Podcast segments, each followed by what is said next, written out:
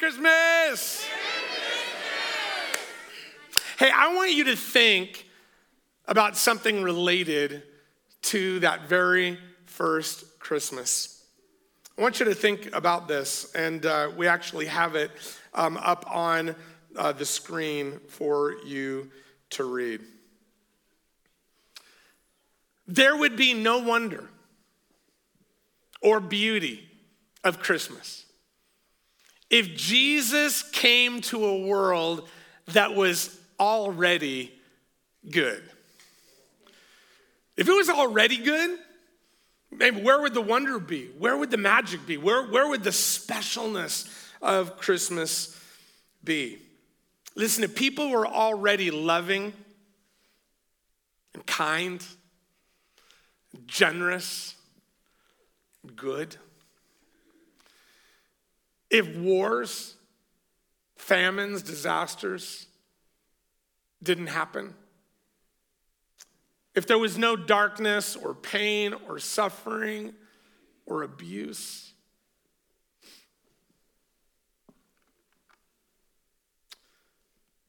but guess what? That's not the world that Jesus entered. If the world was already like that, where none of those things existed and people were already fixed, good, healthy, and whole, then Christmas wouldn't be special. It would just be like another day. But that's not our world. We know from our own experience and from the world history around us that the world is broken and really filled with a great deal of pain. I believe it's this staggering contrast that actually makes Christmas so astonishing and beautiful.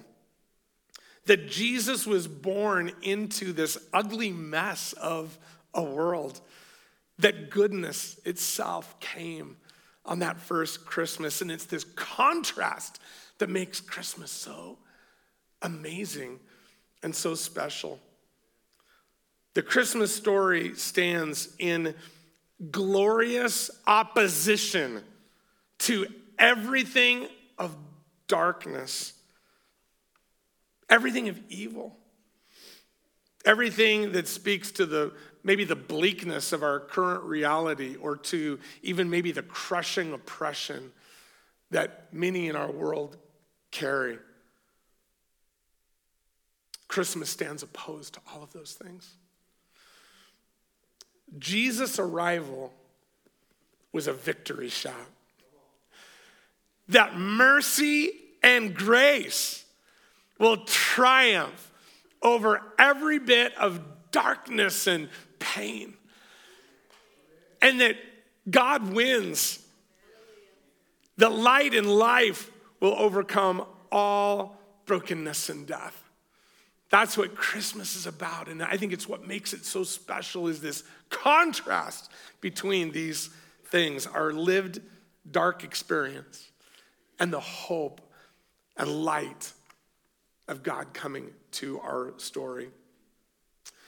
And I believe it's this very contrast that has caused us for 2,000 years to celebrate this special occasion Christ's birth, that first Christmas 2,000 years ago.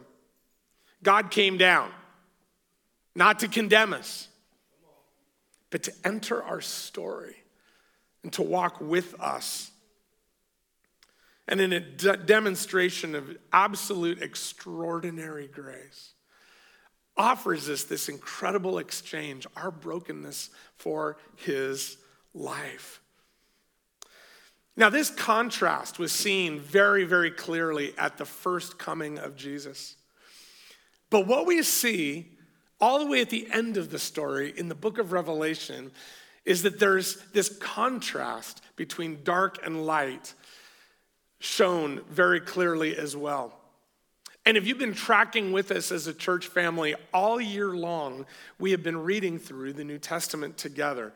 Um, we've called it 260 because there are 260 chapters in the New Testament. So we've been reading five of those chapters every week and reading the entire New Testament together, which finds ourselves at the Christmas story, right? Revelation. Um, Just kidding. Uh, but we're going to find Christmas here. And but in Revelation, there is this contrast, just like when Jesus first came into our brokenness, we see this contrast between dark and light so vividly in the book of Revelation. And none more so than in the five chapters that we just read this week, Revelation 13 through 17. Man, show this contrast between absolute, the absolute darkness of evil being pierced and punctuated by this unbelievable light of heaven. So amazing. And what we read in these chapters is really dark because we're introduced to this character that you may have heard of before and hopefully read about this week called the beast. And many scholars believe that the beast is like, kind of equates to the antichrist.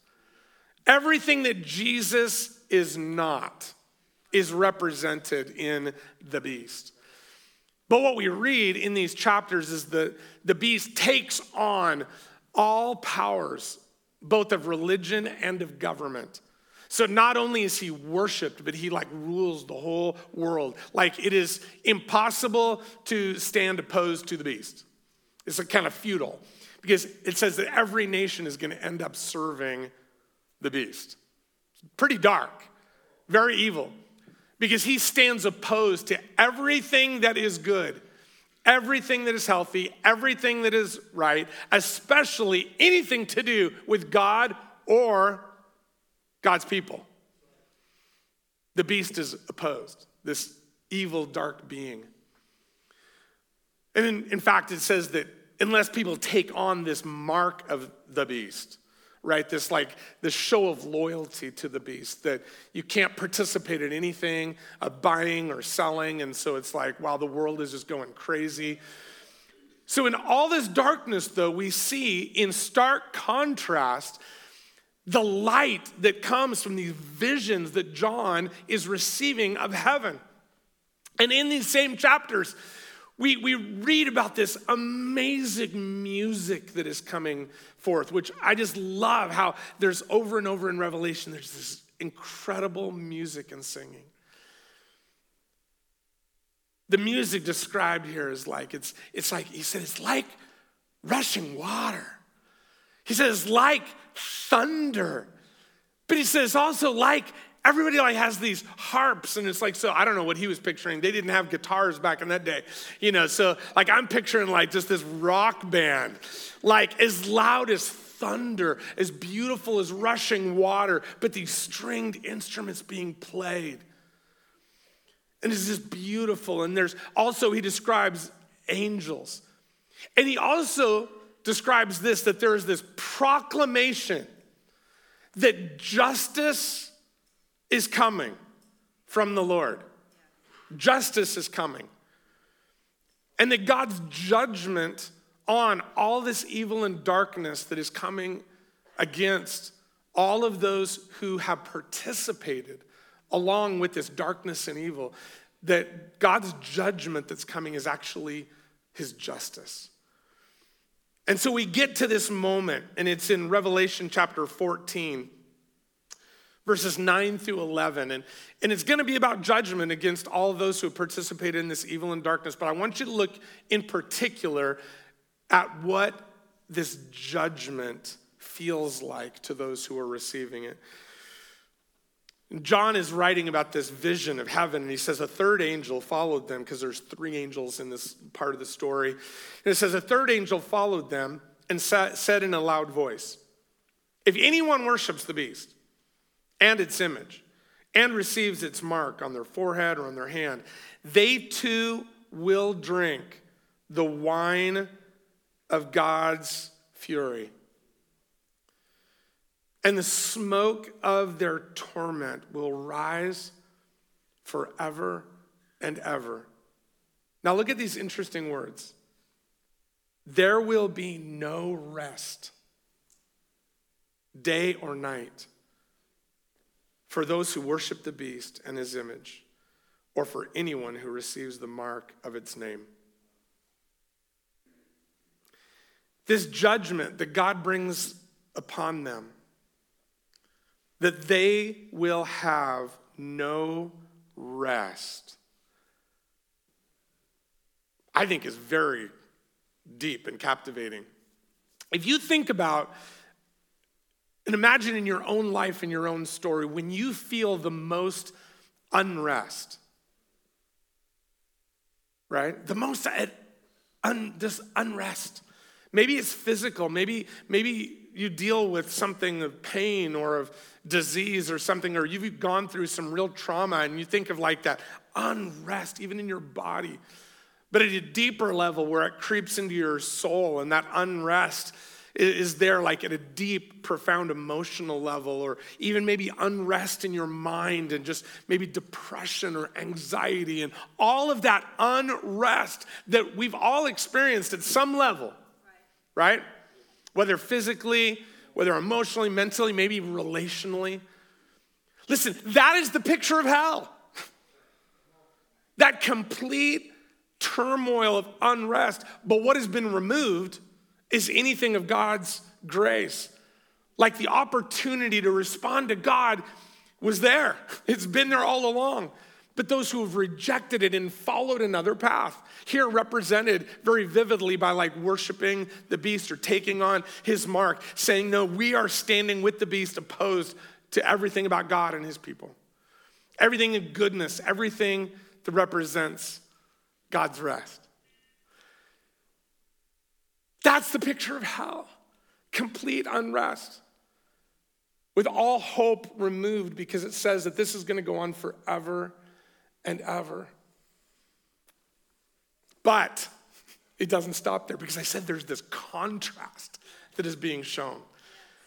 And just verses later, like literally, like a couple verses later, we read this in Revelation 14 13.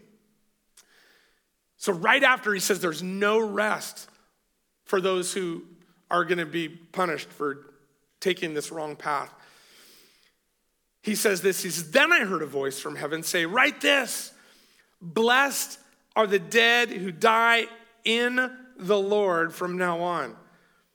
Yes, says the Spirit, they will rest from their labor, for their deeds will follow them. So we see this contrast. All of those who reject God's offer of grace and salvation, of light and life, they receive no rest. But those, it says, very interestingly, who die in the Lord, right? They're the ones that are actually going to receive God's rest. Now we might say that's kind of weird. Like those who die in the Lord, I don't want to like die in the Lord to receive my rest. But listen to this. This is such good news. Why? Because for 2,000 years since this writing, people have been dying. I don't know if you've noticed this, but when you go through history books, everybody's dead, right? They all died. 100% certainty, they all died. How they died matters. Did they die without this hope within them? Where literally it says, Blessed are those who die in the Lord. There's a blessing because there's this blessing like, I don't have to fear. I don't have to fear death.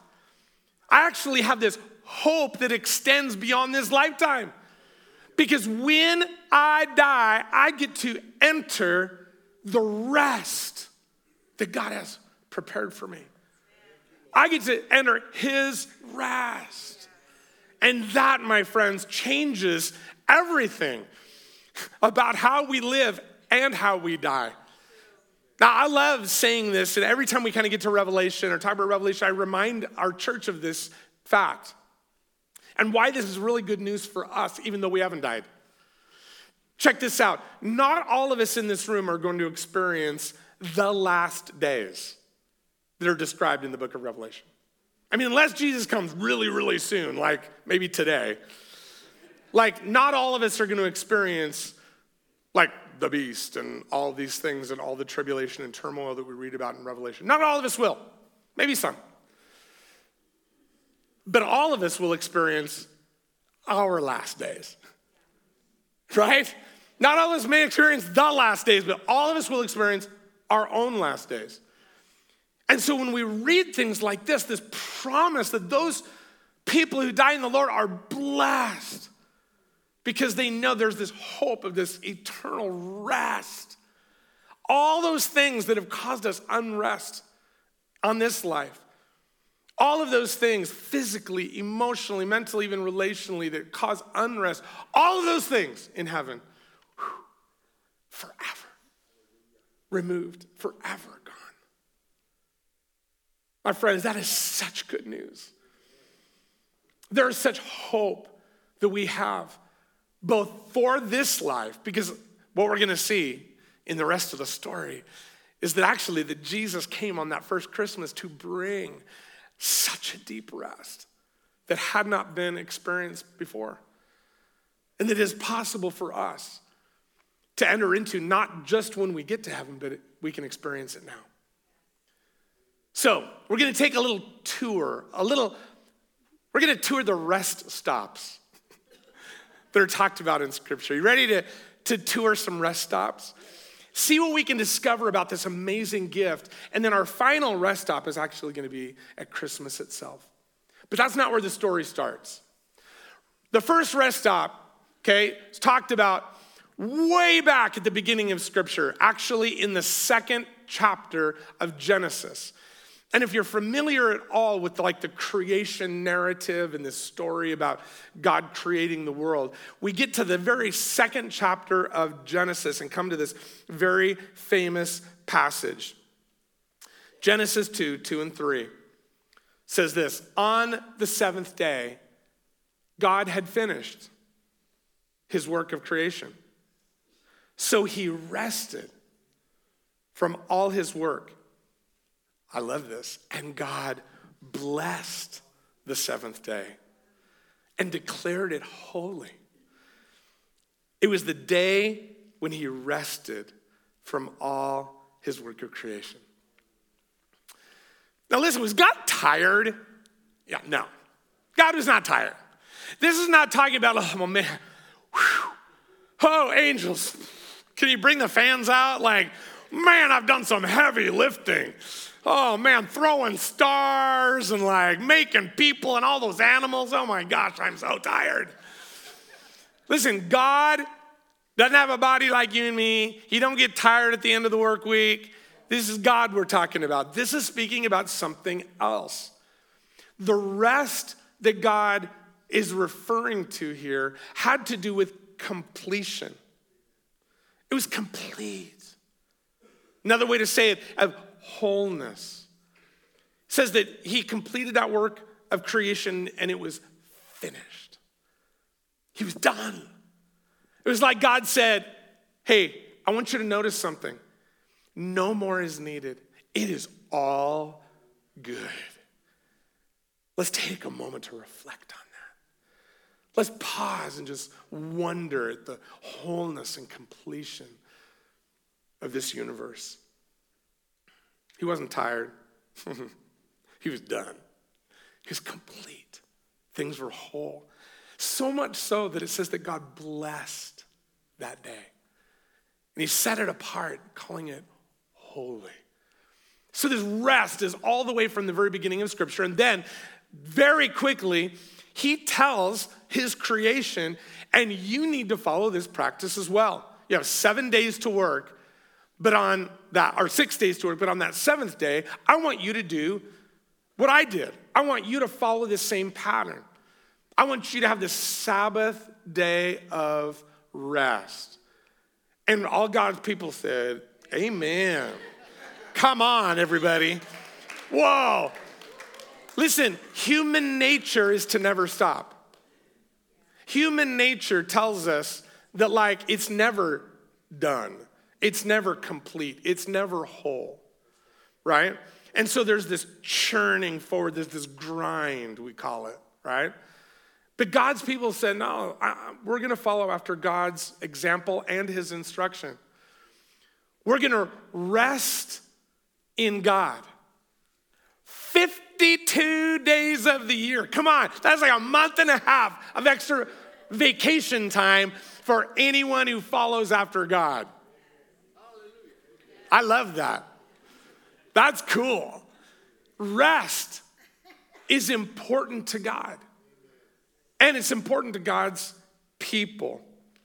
Then, on the next rest stop, it's a big one because God had promised his people, you might remember, the promised land. They were like, had been slaves in Egypt for hundreds and hundreds of years. Guess what? Zero rest as a slave. You work seven days a week. Talk about the grind. They were literally grinding. They were, they were, I mean, they were just oppressed and they were the slaves of the Egyptians and of Pharaoh. And so God miraculously sets them free, but he tells them, I have a land I have prepared for you. This is your new forever home. But listen to how he describes it when they're on their way, but they haven't yet reached the promised land. It's in Deuteronomy 12, verses 9 and 10. And he says this You have not yet reached the resting place. He's talking about the promised land and the inheritance the Lord your God is giving you. Your inheritance, God is saying, is rest. This is my plan. This is my reward for you is this deep wholeness and completion found in rest. But you will cross the Jordan and settle in the land the Lord your God is giving you as an inheritance. He will give you rest from all your enemies around you so that you will live in safety. So, check this out. What we see here is that rest, the blessing of rest, is not just like pausing from physical labor, which is awesome, right? But this rest that he's describing is actually also this place of protection and safety where all conflict is removed. Whew. The blessing of rest is not just a pause from physical labor, but freedom from conflict as well. It is a description of true peace. See, there's this peace that I can experience both inside of me and a peace that is happening outside of me. That's a big deal. And it reminds me of the story of when Jesus was out on a boat with his disciples. And this raging storm pops up on the waters. And all of a sudden, his friends, the disciples, you know what was happening, right? They were looking at those waves, which represents the conflict outside of me right? That outer conflict, whatever circumstance and storm you're going through, right? That's a pretty apt description. So there was this terrible storm raging around them. But then there was also this deep conflict going on within them. They were at unrest, both out in the water and in their own soul, because says they were freaking out. They were afraid they were going to die. So, what they do, really smart, they cried out to the one on the boat who could fix the situation, who could bring rest to the situation. And so they do. And it says this in Mark 4:39. And Jesus arose and rebuked the wind and said to the sea, Peace, peace, be still. That's amazing. I love those words. Peace. Be still. And the wind ceased. And there was a great calm. Now, listen, yeah, the waves did calm. The wind did calm, which is beautiful and important in the story. But you know what's even more amazing is that that great calm didn't just happen outside the boat, it happened inside the boat.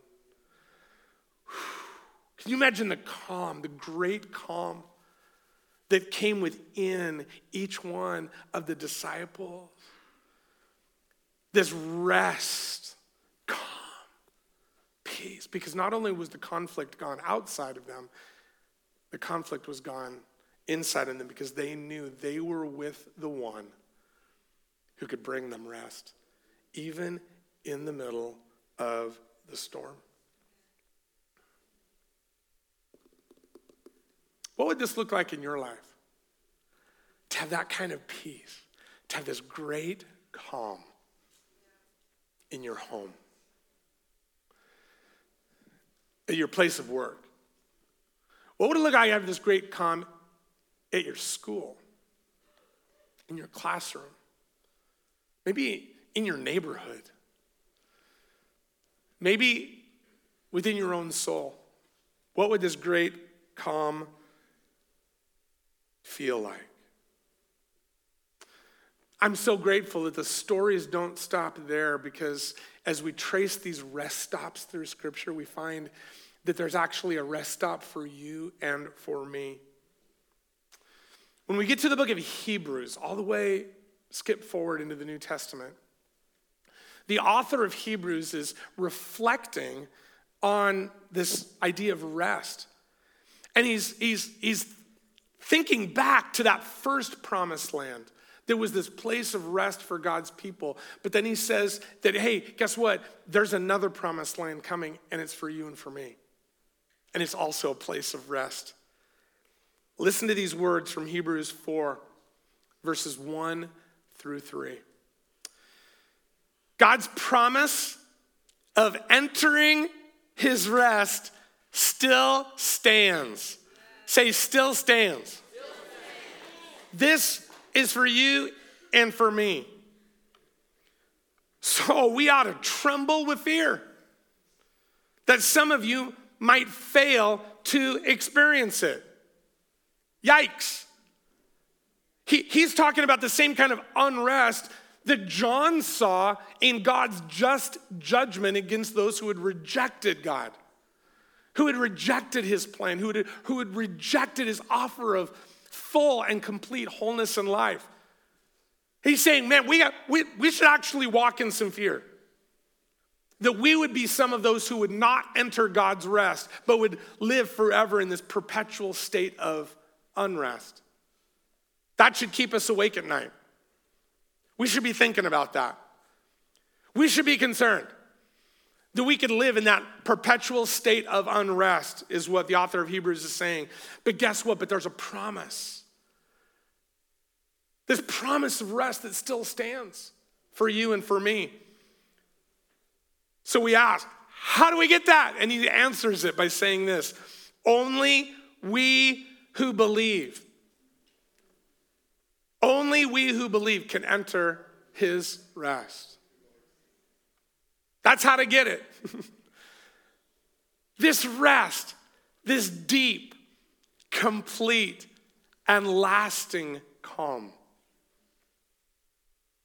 This peace that passes understanding, this, this rest that happens not just outside of us, but inside of us comes one way put your trust in Jesus. Just like his disciples did on that boat. Jesus, we need you. Jesus, there's conflict outside of me and inside of me. I need you. And God is offering us this true rest. Now listen, we can we can try to mask the unrest inside of us, right? That's what people do. Even people outside of God, right? No connection to God at all. What are they looking for? I believe that ultimately people are seeking this kind of rest within their own soul. They search for it all different places. Some at work, right? Some in the bedroom, some at the bar, some just by filling filling their life with so much activity and work that they're like, man, I'm just, if I just stay focused, press on, earn some more money, whatever. And all of those things, like, do have some temporary benefit, but that's all it is. It's like masking something that is this deep conflict within us that is not lasting. It's at best a band aid. Only God can bring this peace and this rest that is deep and complete and lasting. Now, final rest stop. It's Christmas. It's Christmas. That first Christmas. I want you to think about this. When Jesus came, he came into a place of great unrest. Israel, where Jesus was born in Bethlehem, they were under complete Roman occupation. I mean, they, they were, it's hard for us to imagine what that would be like. You know, it'd be like, you know, living in one of those places in the world where you're completely under totalitarian rule. Like what Caesar says, you do, or you go to prison or you die. It was very ugly, very difficult, very challenging. And, you know, the Israelites had this rich history of, of not only of worship, but their culture was so deep and so rich. And it was all coming into this conflict with being under the oppression of the Roman army. He came into a very dark time. People were seeking freedom, people were seeking rest. But he came into a place of great unrest. But he came. God entered into our dark and burdened world. And listen to how the angels announced his arrival. Luke 2:14 the angels shocking these shepherds out on a hill in the middle of a dark evening. And they proclaim glory to God in the highest heaven and peace on earth to those on whom his favor rests. Peace on earth. Very, very connected to this idea of this deep, lasting, complete rest peace on earth. It's what we are all seeking. It's what we're all looking for. And that is what Jesus came to bring on that first Christmas. Man, Jesus' mission was to bring rest to a weary and burdened people, just like you and me. He came to deal with every bit of unrest that are in our stories. This Christmas time, my prayer is that each one would receive the greatest gift of all. And that is this gift of rest. Rest to your soul.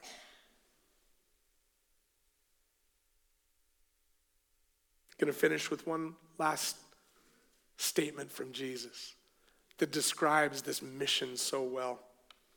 And Tiana, you can come. Matthew 11, 28 through 30. Matthew, one of his followers, captures these beautiful words of Jesus that speak right to this. Then Jesus said, Come to me.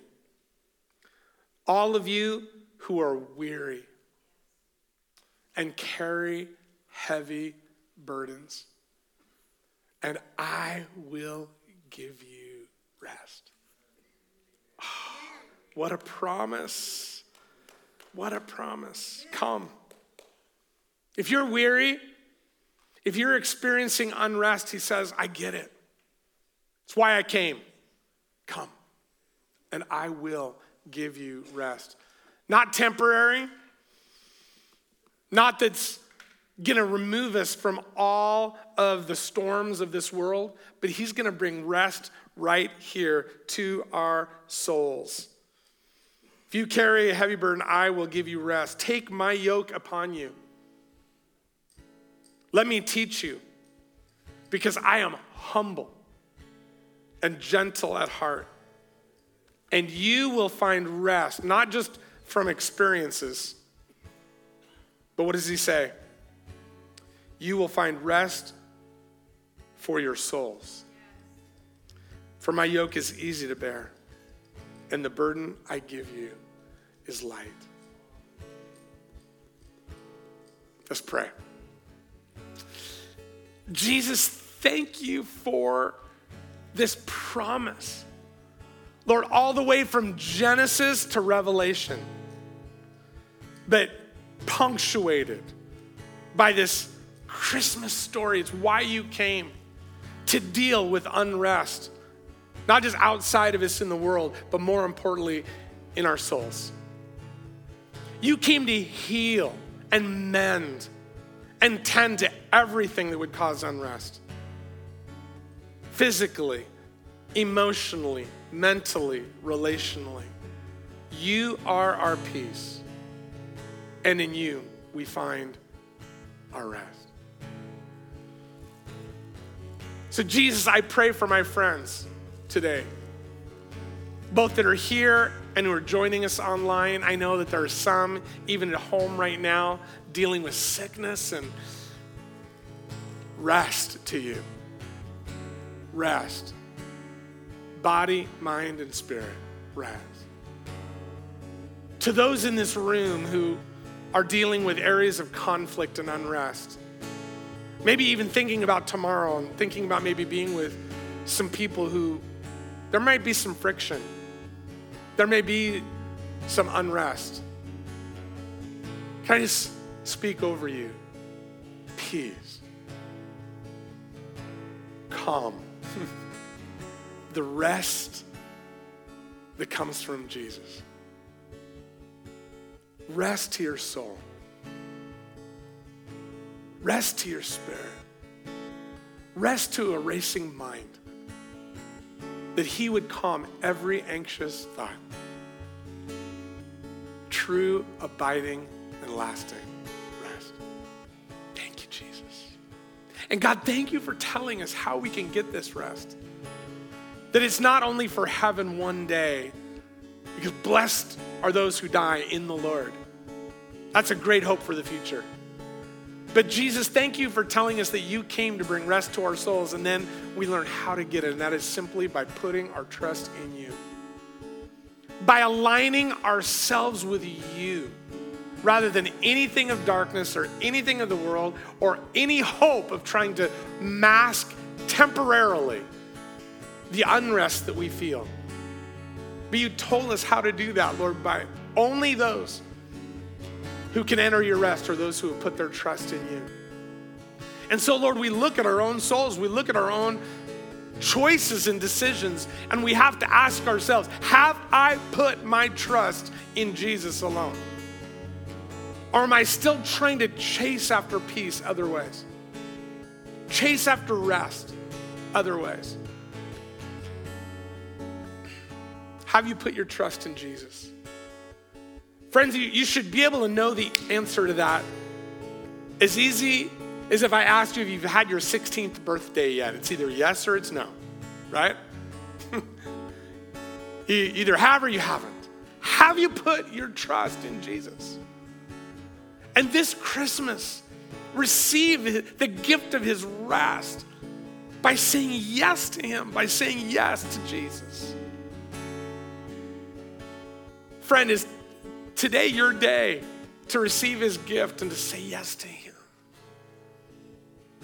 Nobody else looking around, just you doing business with Jesus. If you want to say yes to him, and you know in your heart that that is not something that you have done before, it's been so long that there's been a lot of no's between that first yes and today. Would you say yes to Jesus?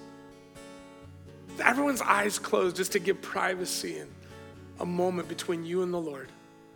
Would you say yes to Him? Would you, would you simply just raise your hand? And I want to be able to agree with you, though. And so look up at me and just kind of wave your hand and say, That's me. Yeah, man, I agree with you. Yes, yes, yes, yes. Anybody else? Yes. Yes. It is a forever eternal rest and peace that starts today. That starts today. Yes, Jesus. And any online, oh, I pray for you. and ask for God's rest to enter your home, your life, your situation right now as you would say yes to the Lord. Yes, I put my trust in you. Had left for our ministry team to come forward. Because when we get ready to dismiss in just a moment, I would love for you to receive prayer. If there's any area of your life where you're experiencing unrest right now, or if you just say yes to Jesus, yes, I want to have this resolved once and for all that I am at rest and at peace in Him. Come. Receive a moment of prayer. And if you said yes to Jesus, we have a little gift for you. It's just a little book called Yes, by the way, that we'd love to put into your hands. That helps explain what it means to say yes to Jesus and to keep saying yes to Him. So don't leave before receiving prayer. And listen, we're, we're beginning our year anew in just a couple of weeks. Man, I can't wait for next Sunday. It's going to be really special as we enter a new year almost, and it's New Year's Eve day. But we're preparing our hearts and we're looking towards the future, and we have the most incredible passage of Scripture to look at together because it's about heaven. We get to the very end of the New Testament. And it's going to be just this glorious time of celebration of this year, but looking forward to a future that is uh, secure in the Lord. I look forward to next Sunday. But starting the very next day, right, on Monday, January 1st, you know what we're going to do? We're going to begin starting reading the New Testament again together. It's our pattern, it's what we do as a church. We just read through the New Testament each, each year. And what you're going to hear in the coming weeks is that there's a number of groups that you can choose to be a part of as you uh, walk through this next year, reading through the New Testament. You're going to have opportunity to gather with others to talk about what you're seeing, to hear from others, to talk about questions you may have. These are beautiful things. We've, so we have 260 journals and we have 260 groups. We have a bunch of new groups that are launching in the new year. We're going to be talking about those over the coming weeks because we really think that it's really cool when we're not only making discoveries, discoveries personally in God's Word, but when we get to share those with others and hear what others are learning. It's such a beautiful way to grow in Jesus. So if you don't have your 260 journal yet, we have a handful available. You can get them on Amazon. Uh, you, can, you can just go to Amazon, put in 260 Journal, and you'll see our, our journal pop up. Um, but we have some that are here today. You missed it if you weren't here a couple of weeks ago because everyone is here got one for free. Um, but they're still really inexpensive. They're only $10 either here or um, online. And so go get your 260 journal to get ready for the new year, starting in the book of Luke. It's going to be so, so good. But friends, you are loved. Man, I wish I could just drop by every single one of your homes tomorrow morning just to like high five and like say, Yes, Merry Christmas. But I'm doing it now. Merry Christmas.